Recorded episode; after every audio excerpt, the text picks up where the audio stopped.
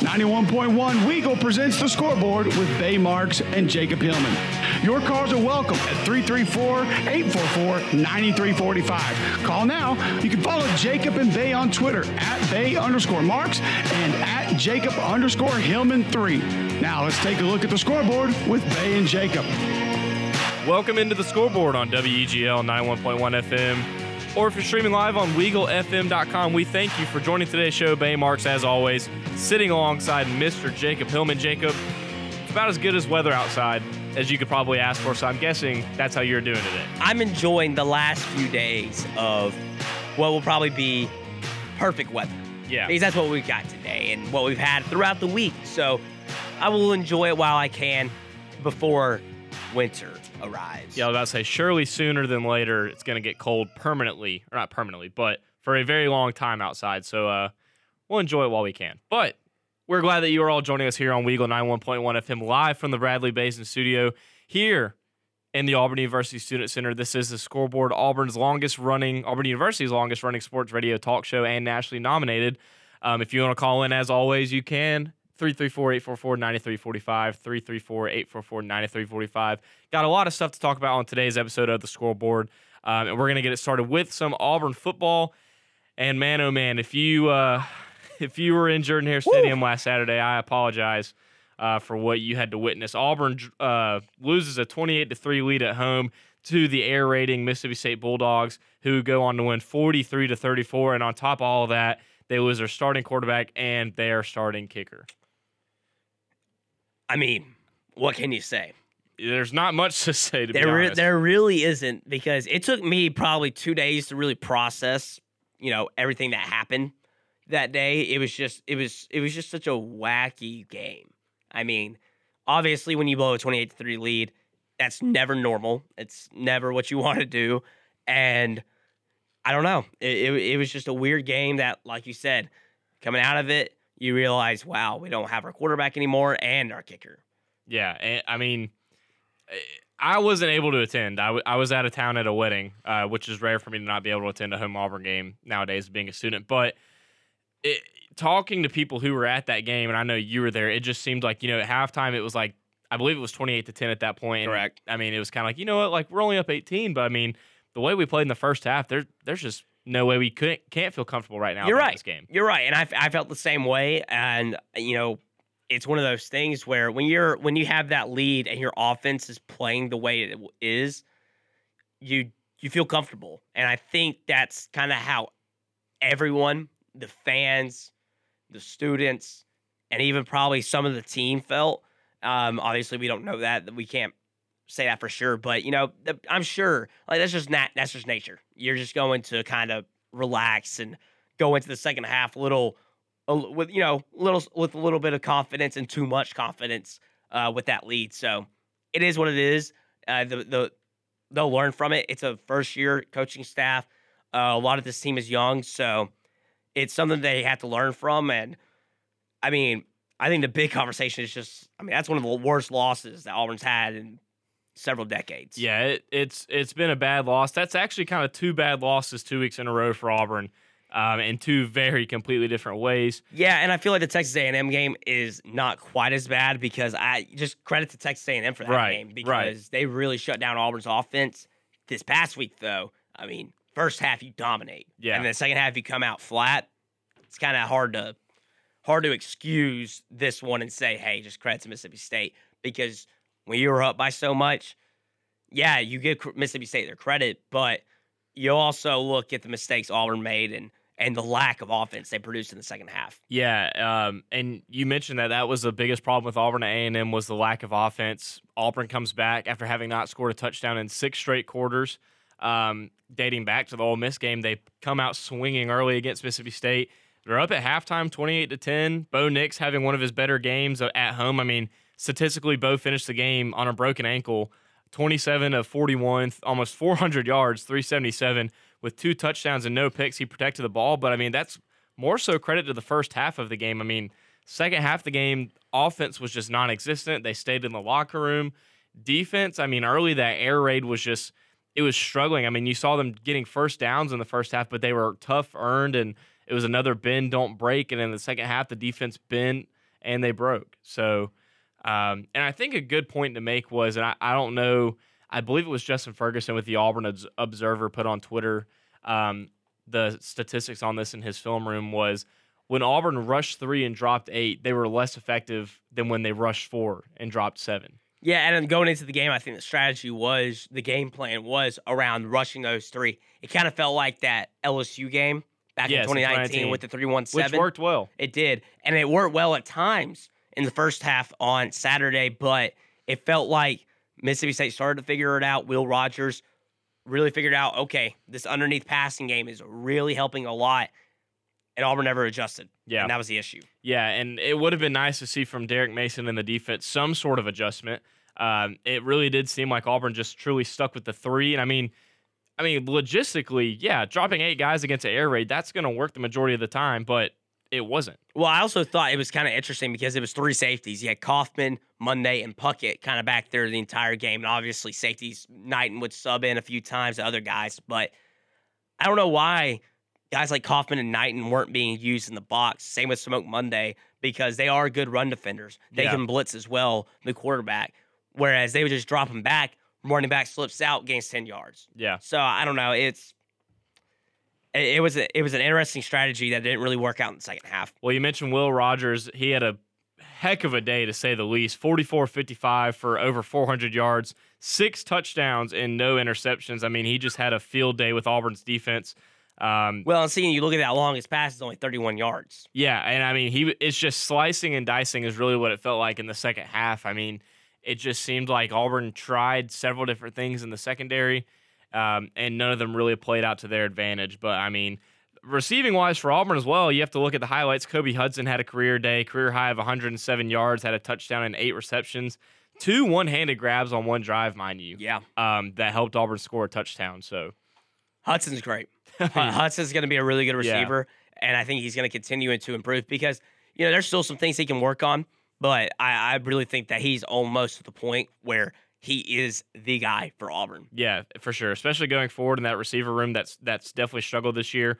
Also, Javarius Johnson, um, he had a great day receiving, and he would have even had a statistically better receiving Yeah. day if they would have counted his touchdown as a pass. Yeah, Um, so yeah, he had 57 rushing yards with a touchdown, and then four receptions for 102 yards receiving. yeah, and, that, and those 57 rushing yards were off of one play. Right. Uh, so that kind of gives you an idea um, of the day he had. But again, there's not really much you can say about this game besides the fact that the air raid and Will Rogers uh, and Mike Leach kind of slice and dice Auburn in that second half. Defense didn't really get anything going. Defensively, Auburn's highlights. Zakoby McClain with 13 tackles, Chandler Luke with 10, and yet another strong game from Ladarius Tennyson. He had nine tackles, and I think that's going to be something a positive moving forward in that secondary. Look out for yeah, like you said, moving forward, look out for him. He's going to play a big part this weekend as well as against Alabama. So Yeah. we'll, we'll, we'll see what exactly what role he plays in those games. Moving on, Auburn will have a new man under center this weekend. It is TJ Finley making his first career start as an Auburn Tiger. Last year, as an LSU Tiger, he made his first career start against this same opponent, which, according to Bryan Harsin in his press conference this week, doesn't mean anything. Does not matter. Which it truly does not. It is not. It's a new year, new coaching staff at South Carolina. It's a new team. I think this South Carolina team's a little bit better than last year's. Uh, so I'm really looking forward to see what TJ Finley can do. Yeah, TJ Finley last year, again, in his first start at LSU, it was against South Carolina. And obviously, that was a struggling South Carolina team last year. Um, I'm trying to go ahead and pull up these stats from that game last year if I can find them. I, I'm interested to see um, statistically how well he did, but I digress. Um, going into this game, the second year in a row, Auburn has to go to Williams Brice Stadium against a five and five team in the Gamecocks with their also first year head coach and Shane Beamer um, with a new quarterback under center. What are the keys for Auburn to get out of this losing skid um, and to go in to William Brice Stadium, which is not an easy place to play either, and come out with an SEC win before the Iron Bowl? Yeah, first of all, his stat line from last year, he was 17 for 21 for 265 yards, two touchdowns, one interception against South Carolina. Ran for eight, uh, eight ran eight times for 24 yards and one touchdown in a 52 to 24 win. So there's your TJ Finley stat line against South Carolina from last season, which, as Bryan Harsin said, does not matter. Now, the keys to get a win on the road this week, it's got to be what we've said all year, establishing the run. I don't think the South Carolina team against the run is as good as Mississippi State, and Mississippi State's rush defense showed out last week. Tank Bigsby only ran for 41 yards and two touchdowns last week. That's not going to get it done, especially when your backup running backs, Jarquez Hunter and Shaun Shivers, combined for 19. Yeah. So you're going to have to find more running lanes and a lot more room running if you're going to have success against the South Carolina team. And I do think that's going to happen with TJ Finley at the quarterback position because I also think that they're going to be able to really throw the ball around. Uh, he's got he's got a bit of a stronger arm than Bo Nix. That's Yeah. that's the one thing that TJ Finley has uh, that's better than Bo Nix right now. Of course, TJ Finley can develop and show different things that have improved since even that Georgia State game earlier in this year where he scored the game-winning touchdown. So I'm looking forward to see what TJ Finley can do and what the offense looks like against South Carolina. Yeah, uh, it's going to be interesting to look at TJ Finley, like you mentioned. I like those points that you make um, because Bo Nix has started 33 consecutive games at quarterback uh, for Auburn. So, and he's in the top three in nearly every school career passing category as well. Um, so it's going to be all eyes on him, of course, as it always is with the quarterback position. But I like the point you made with his arm being stronger than Bo. I think that's something Auburn can really utilize. And here on the scoreboard, we mentioned earlier in the season was the fact that TJ Finley wasn't going to be as mobile as Bo Nix. So go ahead and expect that going. And we saw that against Georgia State. Um, he did have a late scramble that helped Auburn get a first down, so he can move um, if he needs to. But you can't take that game into too much consideration, considering who the opponent was. Right. Um, but no, I think you can hit the nail on the head this weekend. It's going to be big on TJ Finley, obviously. Um, he said he's been preparing like a starter. Harsin says he prepares like a starter. So we shouldn't see too much of a hiccup in the game plan. Um, but I mean, offensively, obviously, that's going to be all eyes on him. Defensively, the biggest thing for me is is kind of going to be seeing those adjustments. The first half of the season, we really kind of praised Derek Mason and the defense for making those needed adjustments. They were a second half team. Exactly. It was the complete opposite last week against South Carolina. Um, and I mean, they had a great game against Texas A&M in the second half, but still, it's the same thing. First half has been strong. Second half has been weaker. I want to see the defense get back to that ability of being able to make those um, those adjustments when they need to. I want to see them force some turnovers this week. I think that would help a lot because you're facing like a third string quarterback in South Carolina. So go in there, force a few turnovers. Don't let that crowd get into it because remember, it's a night game as well. South Carolina has a pretty fun environment uh, with sandstorm and things like that. So the crowd will be a factor this week. And I think that forcing a few turnovers would really take them out of it and give the offense a short field that TJ Finley can really get comfortable in and uh, and really start to run the offense. Yeah, well, we'll we know the front seven will have will have their their say in the run game, but with that carousel of quarterbacks they've had in Columbia this year, um, it- it's going to be very imperative for the Auburn defensive line to to make some tackles for a loss, to get pressure on the quarterback. Auburn actually leads the SEC um, in tackles for a loss with six and a half per game. So, Yeah. um, which you really wouldn't think just watching the game with the eye test. But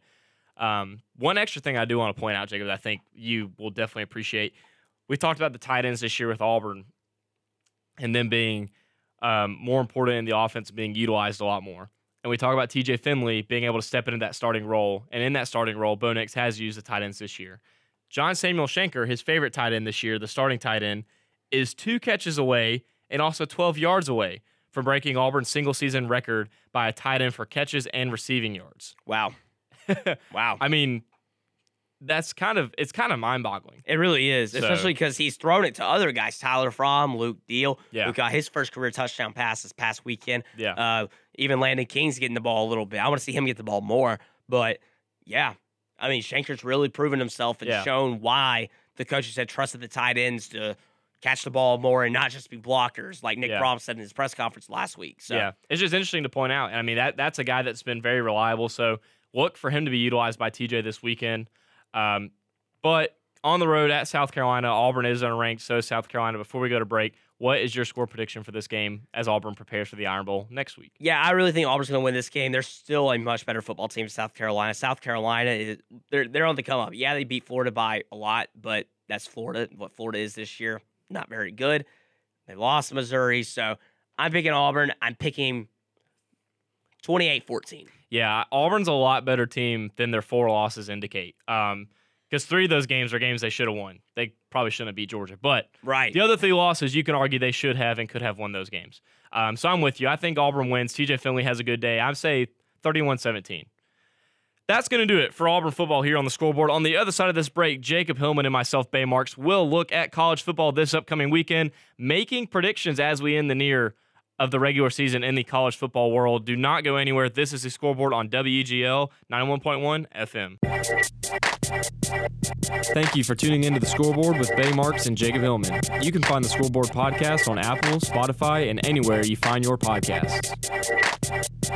Welcome back into the scoreboard on WEGL 91.1 FM or WeagleFM.com. I'm Jacob Hillman, sitting alongside Bay Marks as always.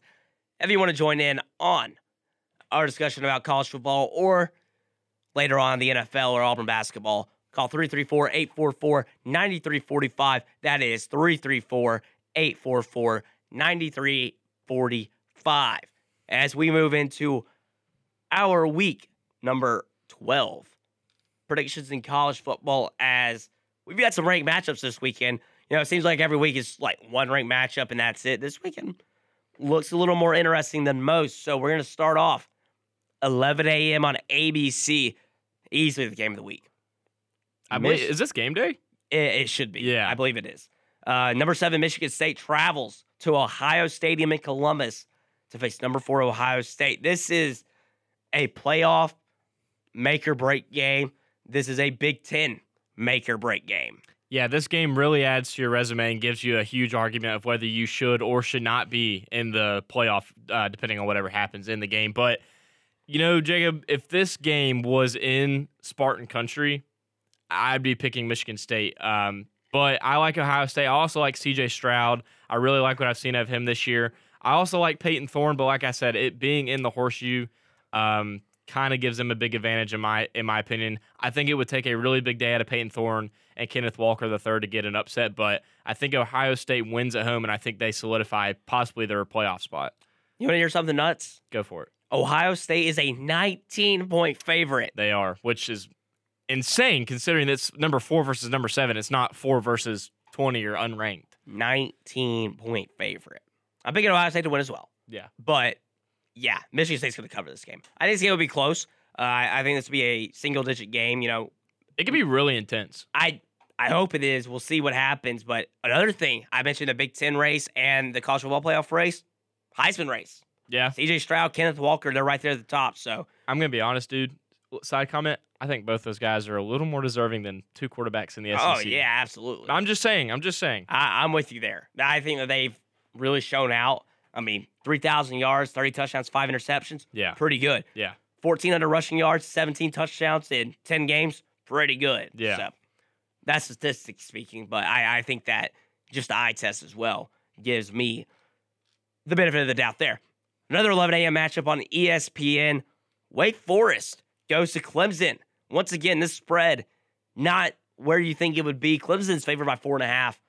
Who wins this game? You know, I a lot of people are picking the Fighting Clemson Tigers to win this game. Um, I'm gonna pick the Demon Deacs. I like them on the road. I'm a huge fan of Sam Hartman and what he's done this year. I mean, 3,200 yards passing, 30 touchdowns, and eight picks. Should he be in the Heisman conversation? He, I mean, he should be, and it goes back to the comment that I made on the show a week or two ago. Was if Wake Forest was the Clemson Tigers this year, I mean, they'd be a top five team with only one loss. And I mean, their one loss was a hard fought loss on the road at UNC, and then they bounced back with a ranked win uh, against North Carolina State. So I mean, he should be in the Heisman race. They should be have a little more respect on their name. But I'm going to pick the Demon Deacs on the road. Um, Clemson again just is not it this year. I know they've turned it around since their crappy start of the year, um, but I just still don't buy into DJ Uiagalelei. Wake Forest will clinch the Atlantic Division in the ACC with a win this week. They are going to go into Clemson. They're going to beat them, and I don't think it's going to be a blowout or anything. I think Clemson No. is a good enough team to stay close, and their defense is good to keep Sam Hartman from going crazy against them. But I do think this Wake Forest team has what it takes to get to the ACC championship with one loss.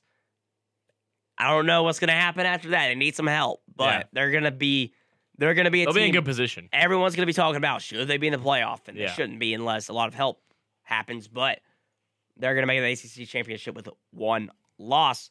As we move on to a game that should have been the game of the year in the Big 12, but nonetheless, it's not. Six and four Iowa State goes to Oklahoma. Can Oklahoma bounce back from the loss to Baylor? I think they do, especially with it being at home or at home. If this game was in Ames, Iowa, I'd be a little more concerned. The spread is only three and a half, um, but we have not seen the Brock Purdy we've seen in years past. Breece Hall still ha- having a great year um, for the Cyclones. He has 16 rushing touchdowns on the year, which nobody's really talking about, and he's already got almost 1,200 yards. Um, so some pretty remarkable stuff out of him. But I think Oklahoma, regardless of if it's Rattler or Caleb Williams at quarterback this weekend, I think they get a conference win on the road. Did you see how Iowa State lost last week? I did not. They lost to Texas Tech 41 to 38 on a 62 yard field goal.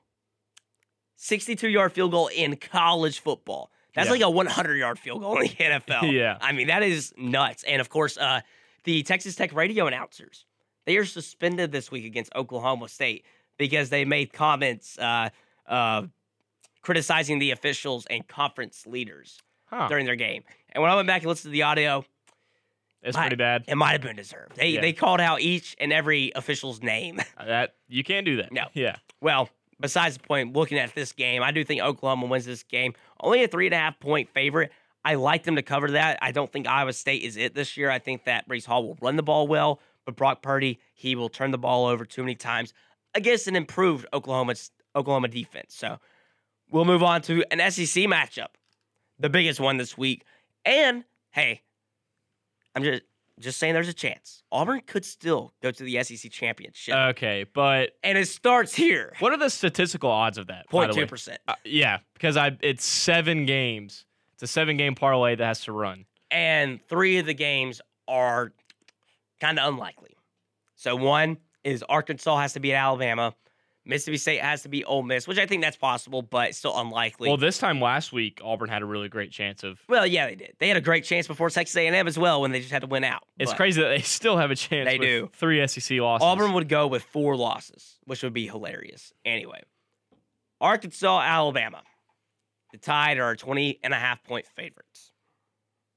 Does Bryce Young have his Heisman game here? I don't think he'll have a Heisman game. I think Arkansas, um, especially coming off the overtime win against LSU, a hard fought win against Mississippi State at home the week before, they're really riding high. So I think they're going to go in with a lot of confidence. I think they'll keep it close in the first half, uh, giving Bryce a little bit of struggle at home, which he's got 33 passing touchdowns on the year, and it just absolutely does not feel that way. I mean, I don't know if I'm the only person that feels that way. Um, but I think Arkansas's defense will give Alabama a little bit of a struggle in the first half. I think the second half is going to be where Alabama, Jameson Williams, Brian Robinson, and company, I think they really get the offense turned up, um, and I think they win this game. Yeah, I, I like Alabama to kind of be, it, it'll be kind of close at halftime. Alabama might be up 14 nothing, 14 3. But then in the second half, Yeah, it'll be. Alabama comes out, wins by, by about 28 points. Arkansas puts up some points in the second half, but it won't be Not anywhere near enough. yeah. It won't be anywhere near enough. So Alabama by a lot, they cover and they clinch the SEC Western Division. Moving on to our next big matchup SMU and Cincinnati. The number five ranked Bearcats welcome in an 8 and 2 unranked SMU squad, which I'm sure they really wish they were ranked, but they're not. Yeah, since I mean, sorry, SMU eight and two on the year, four and two in the AAC, uh, the same conference as Cincinnati, and an undefeated in conference Houston team who's nine and one overall. Put some respect on their name. Um, trying to play spoiler to their conference foe on the road in Cincinnati. This will be the toughest game remaining in the regular season for Cincinnati. I believe. Who is it that they play after this? It's um, No one really worth any. it's at uh, Eastern Carolina on ABC uh, next Friday. But anyways, point being, this will be a tough game for Cincinnati. I truly think it'll be kept close since it's a conference game and S- SMU's really good. I mean, Tanner Mordecai has 37 touchdowns this year for SMU. I mean, that's pretty dang They're impressive. it. Yeah, um, so it'll be interesting to see how he goes up against this strong Cincinnati pass defense and that secondary. It'll be close, but Cincinnati will win. Yeah, I really like, uh, like you said, that pass defense of of SMU. It's nothing special, but it, I think it's enough to really slow down Desmond Ridder and the Cincinnati passing game. I really like what SMU brings to the table offensively, especially averaging 500 yards per game. It just really, it's really hard for me to pick them though when they lose two extremely close games on the road to Memphis and Houston though, because they're not going to blow Cincinnati out. It's not going to happen. So it's going to be a close game, and I don't see them winning a close game. So I'm picking Cincinnati, and I'm picking SMU to cover the spread, but lose in a heartbreaking fashion. Yeah, I, I truly could see this game. I mean, people look at it when the playoff time comes around and points it out, and like, well, they nearly lost to SMU. SMU's got three or four losses on the year. So, Yep. Anyways, Here's a fun game, just a fun one that will that we find some interest in. Undefeated and 22nd ranked UTSA host UAB, seven and three.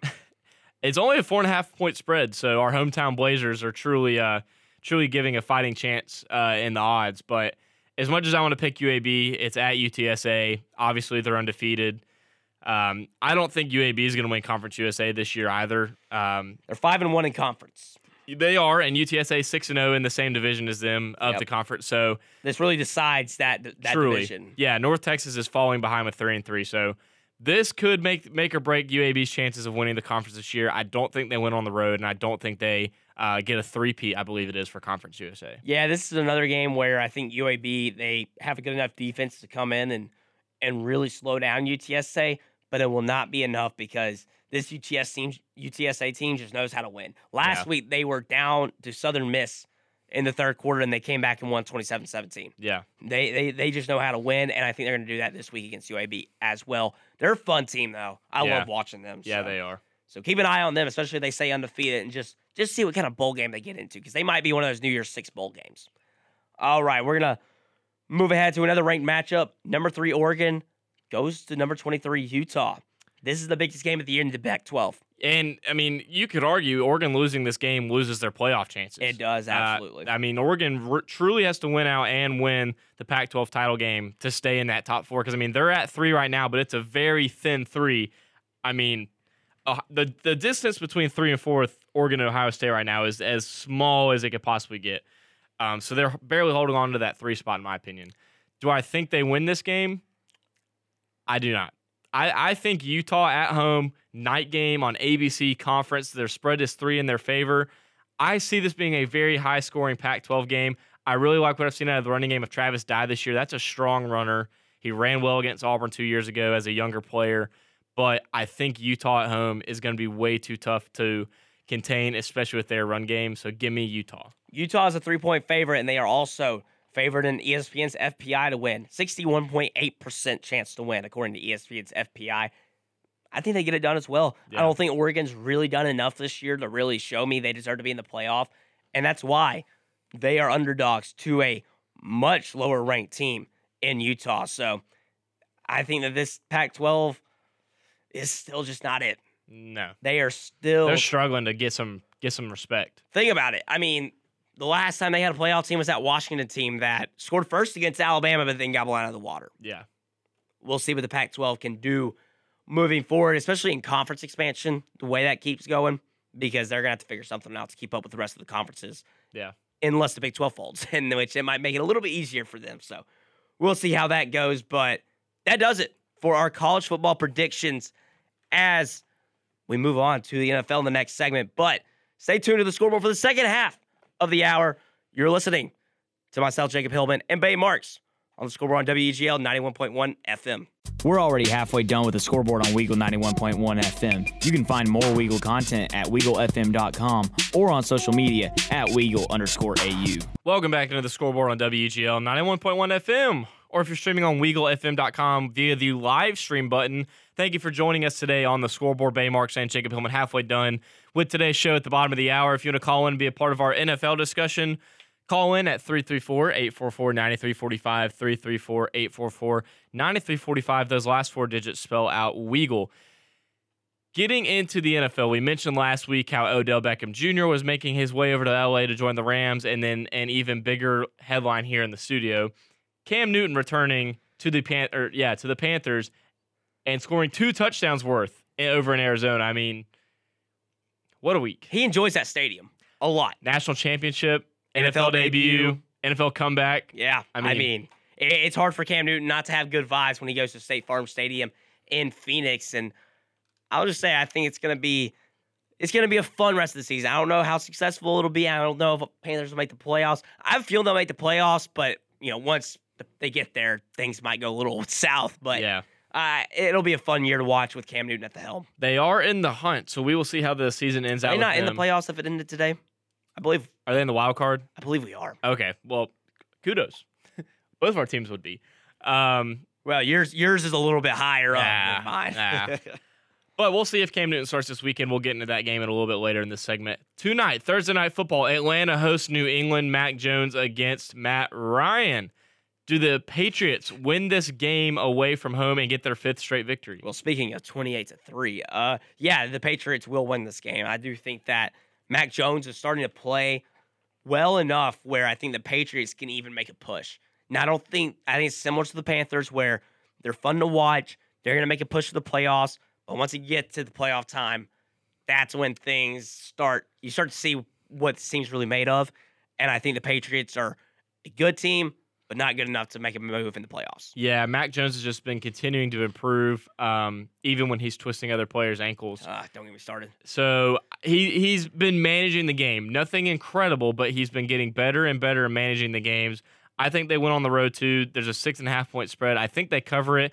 Um, and Atlanta's just been struggling. They're going to have to continue to look at their roster and rebuild. Well, yeah, I also I'll say I think that Atlanta they're just an up and down team this year. They are. I like last week against the Cowboys versus the week before against the Saints. Yeah. I mean, it's what are we doing? it's it's been a struggle for the ATL to say the least. Moving on to Sunday at the 12 o'clock slot, Buffalo hosting Indianapolis in an AFC matchup. Buffalo is six and three on the year. Indianapolis is five and five. Feels like we're at the point where we're questioning whether the Bills are that good.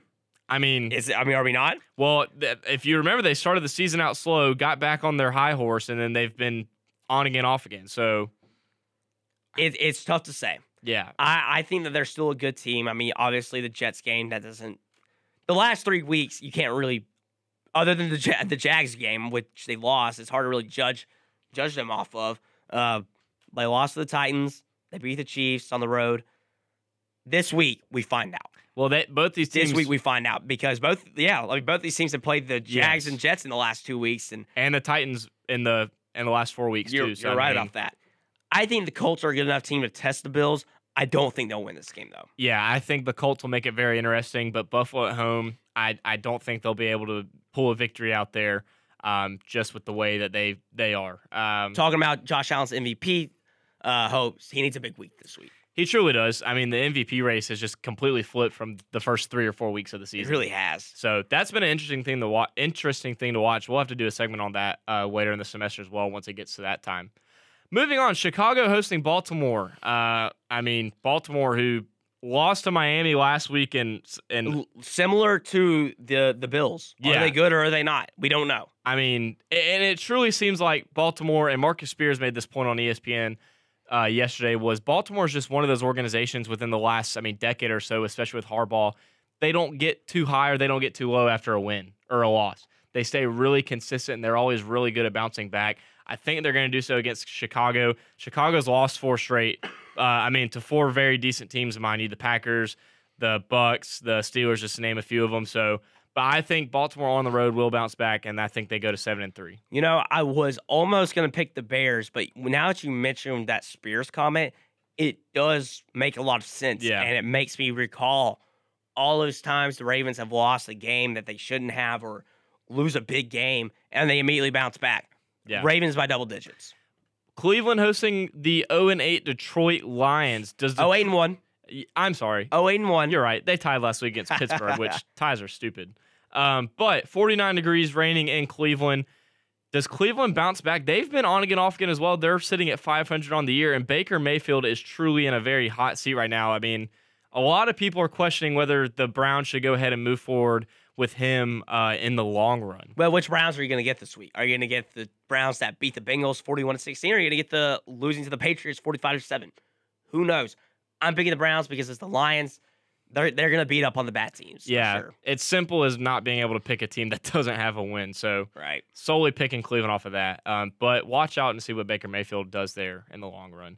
Tennessee hosting another horrible team, the Texans. Pretty easy for us to pick this game. Well, you know what's kind of funny is Derrick Henry still leads the league in rushing and has not played in two weeks. So It, it's hilarious. Tennessee is really kind of taking this division away in this divisional matchup. I mean, they're eight and two, and then the Colts are second, five and five. I mean, they've won so many games in a row. They've won five or six, something like that, and I just, it's hard to pick against them right now. I Yeah. think that they're going to run away with their division, and they are going to have a good chance at a number one seed in the playoffs. If they do that, they will be one of my top Super Bowl contenders.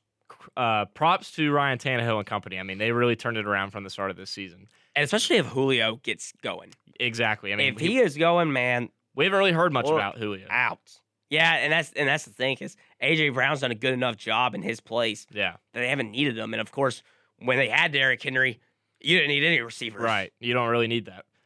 Moving on, my Packers traveling to Minnesota. The spread is one and a half in favor of the Packers. Are they on upset alert this week in this divisional matchup? Uh no. No. I even the even with Davante Adams questionable and Allen Lazard questionable. Says Aaron Rodgers questionable, he's gonna play. I like the Packers. I like them by a touchdown. I do too. I think it'll be close just because Minnesota is just that pesky team in the division that never lets anybody just have an easy win. Um, so I think they'll keep it close, but I think Aaron Rodgers, he'll have a great day in US Bank Stadium. I think they'll move to nine and two on the year. So watch out for that game as well.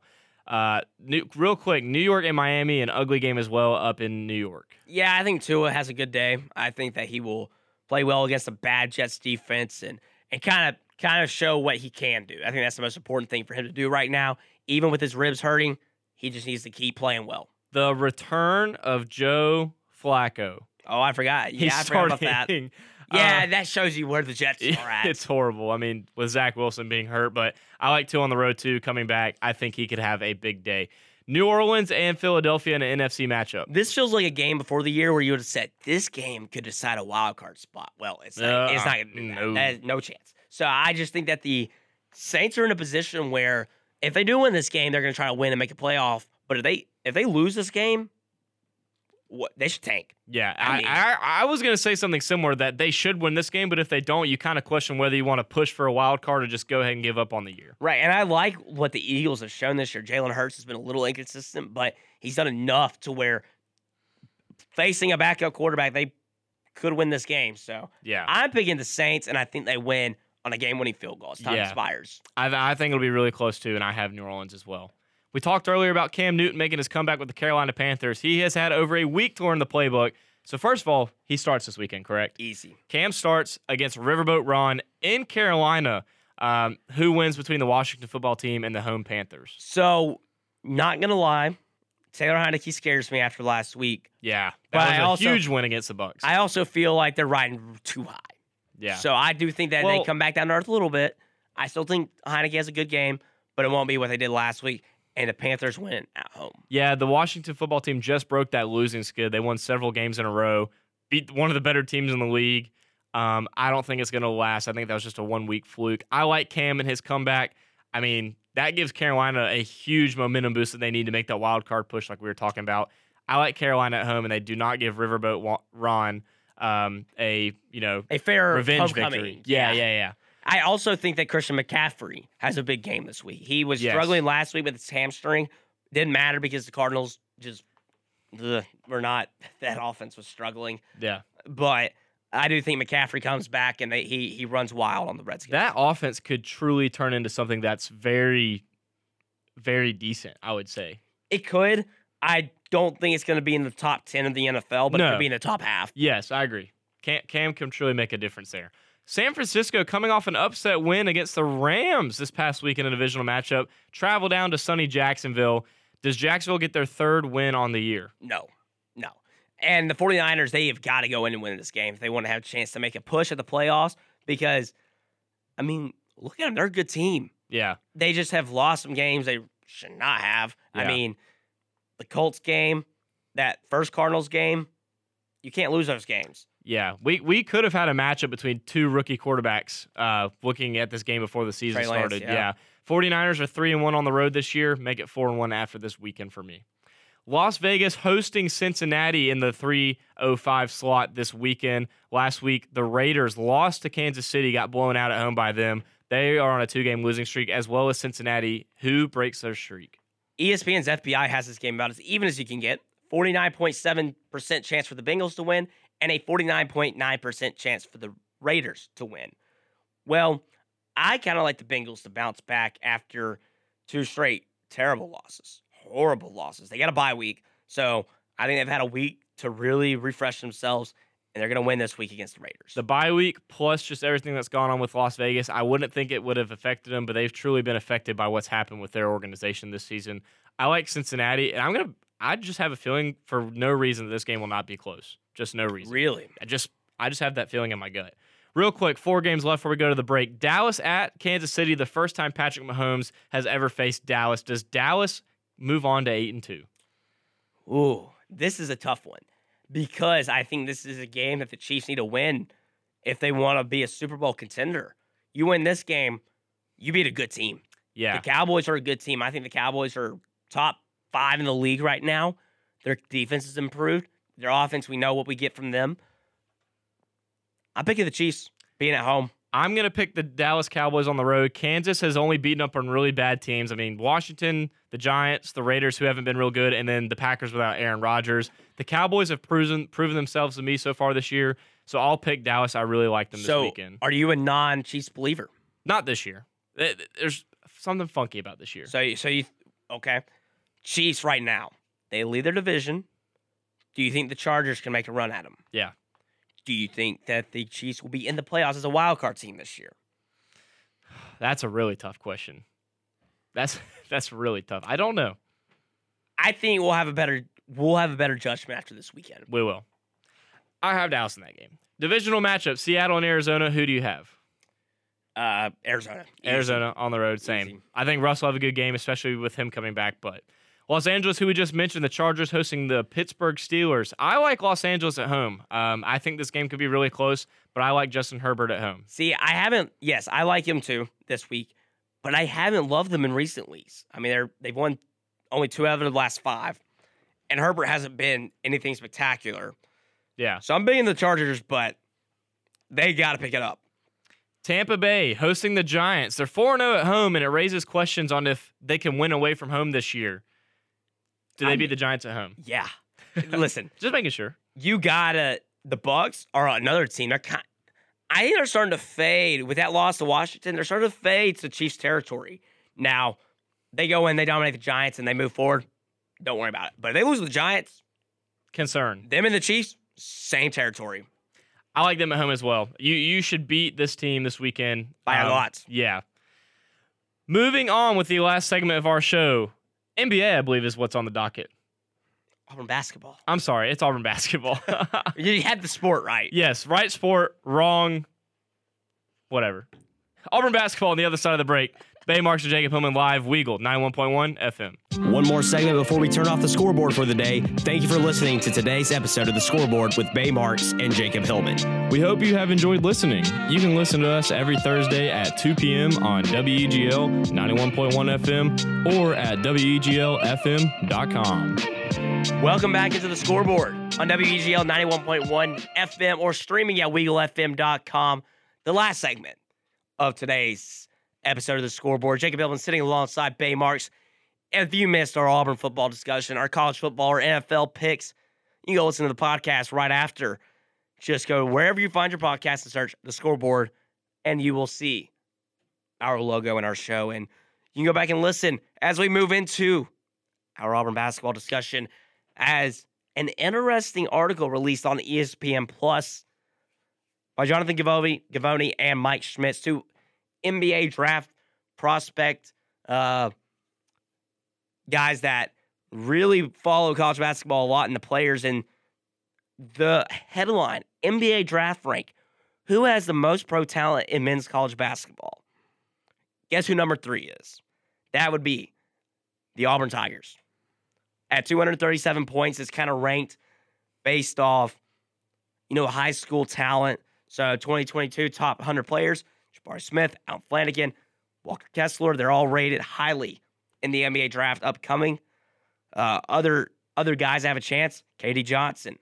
And then you've got guys that right now they're kind of prospects for overseas or other professional leagues, Wendell Green, Jaylin Williams, Devan Cambridge. But of course, they all have time to make sure that they uh, they get up into the NBA. It, it's interesting to see. Yeah. I mean, that kind of just speaks volumes to Bruce, what the program's become. I mean, I don't know who it was that tweeted this, if it was Hokanson or somebody on the beat, but somebody said, if somebody told you 10 years ago that Auburn was the third best place in the country to go to evaluate NBA talent, what would you have said? It was like, I have no idea. I mean, the thing is, you know, part of it, as Givony mentions, is the attractive style of play that Bruce Pearl brought to Auburn is, you know, fast pace, you know, intense defense, which Zep Jasper, KD Johnson are going to be so good at this year. It's just, it's interesting to watch because, I mean, it's number one Duke, number two Gonzaga, number three Auburn, number four UCLA, number five Tennessee. So, I mean, just a bunch of blue blood, bloods in Tennessee. Yeah. Yeah. And then Auburn's up there with them. No, blue bloods in Tennessee. Good one. I Yeah. like it, May. yeah. I like it. But that just shows you where Auburn basketball is right now. Yeah. As they had a big win over Louisiana Monroe on Friday. Uh, it didn't start off well.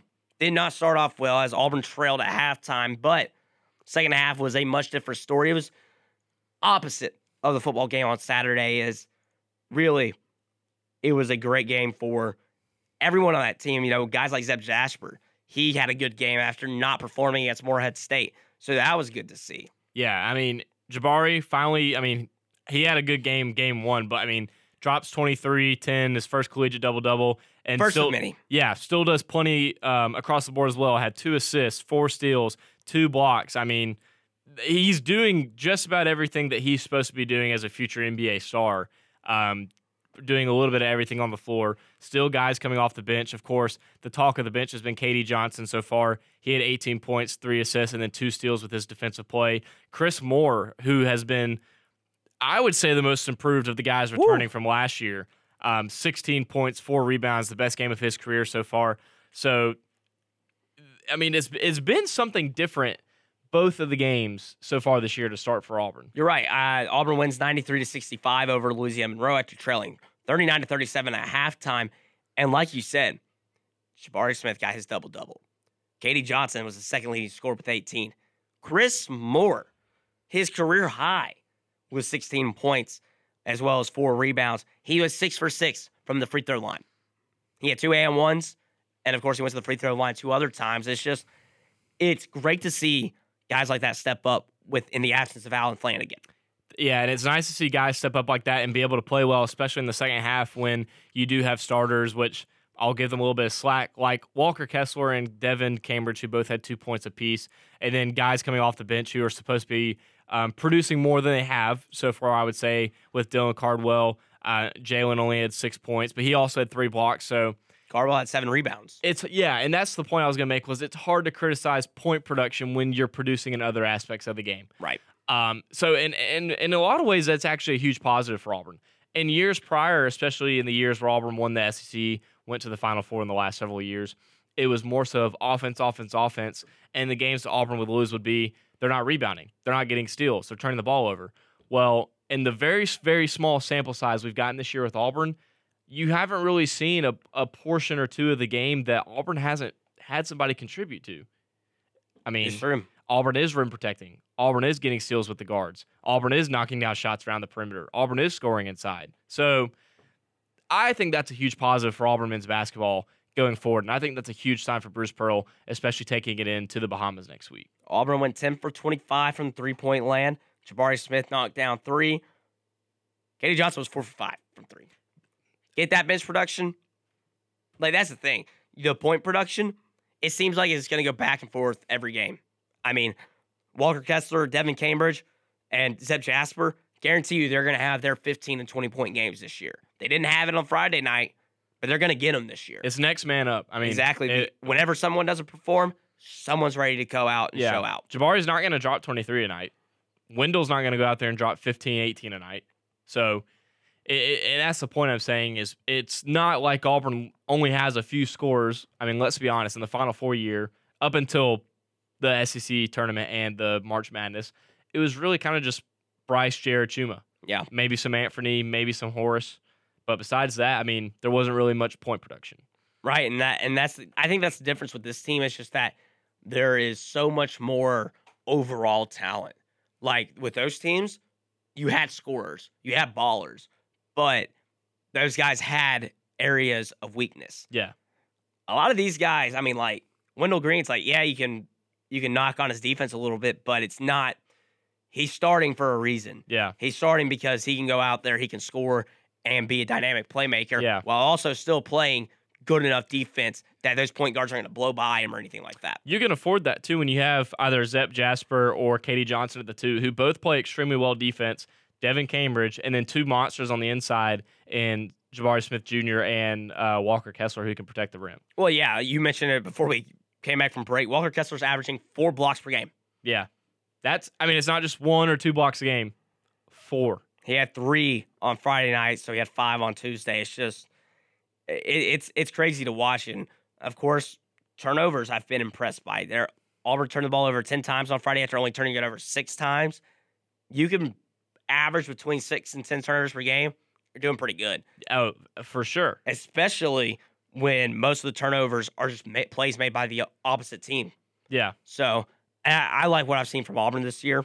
I think that they have a lot of room to improve because it seems like every guy is kind of at the same spot. Feels like they're growing together, which is something that could work out really well in Auburn's favor. No, I agree. I, it's such a young team with some guys that actually aren't that young that have been in the program for several years, like Allen Flanigan, like uh, Joe Williams, like Devan Cambridge, like Babatunde Akingbola, that can show these young guys different things. But the young guys are also monsters in their own in their own sense. I mean, everybody is contributing something different to this team, and everybody's also contributing to one thing overall in production. So.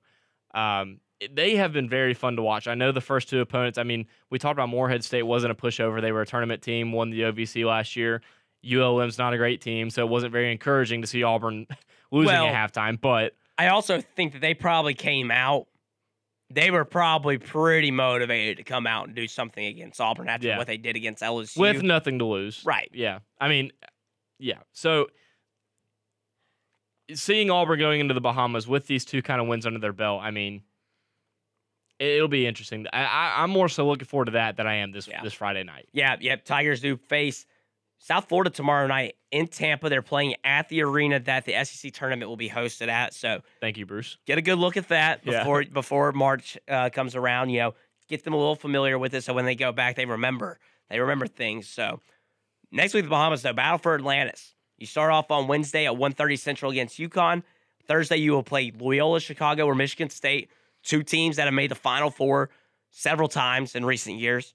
And then on Friday, it is the hopefully Auburn will be in the championship game against either Arizona State, Baylor, Syracuse, or VCU. They'll be playing one of those four teams, uh, whether they're in the championship or not on Friday.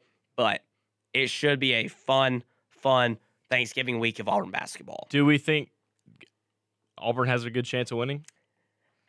I don't think they're going to win it. They'll lose one game. I think they go two and one. Yeah, I agree. Now, with that being said, I don't know if they lose the second or third game. I'm not gonna. I'm not gonna say whether I because I don't know if we're playing Loyola or Michigan State. Yeah, It's it's tough it's to tough say. to tell because of the tournament schedule. Right. Yeah. But I think they go two and one, whether they lose game two or game three. I think they beat UConn, and then games two or three, who knows? Let me ask you this too, since we aren't going to be on next week. Does Auburn win the Iron Bowl? Just real quick. Uh, uh, unfortunately, I do think that Auburn will fall. It'll be the first. I do too. It, I've Auburn's undefeated in home Iron Bowls. I'm at, so if that gives you any hope, it really shouldn't We'll see. That's gonna do it for the scoreboard. Prior to Thanksgiving, we will be back right before finals week. One more episode before the semester ends. You're listening to the scoreboard on WEGL 91.1 FM or WeagleFM.com. For Bay Marks, I'm Jacob Hillman. Have a great Thanksgiving break. You've been listening to the scoreboard on 91.1 Weagle with Bay Marks and Jacob Hillman. Listen every Thursday at 2 p.m. as Jacob and Bay cover all the happenings in sports. You can keep up with all the great shows on Weagle by streaming us on our website at weglfm.com and follow us on Twitter and Instagram at wegl underscore au.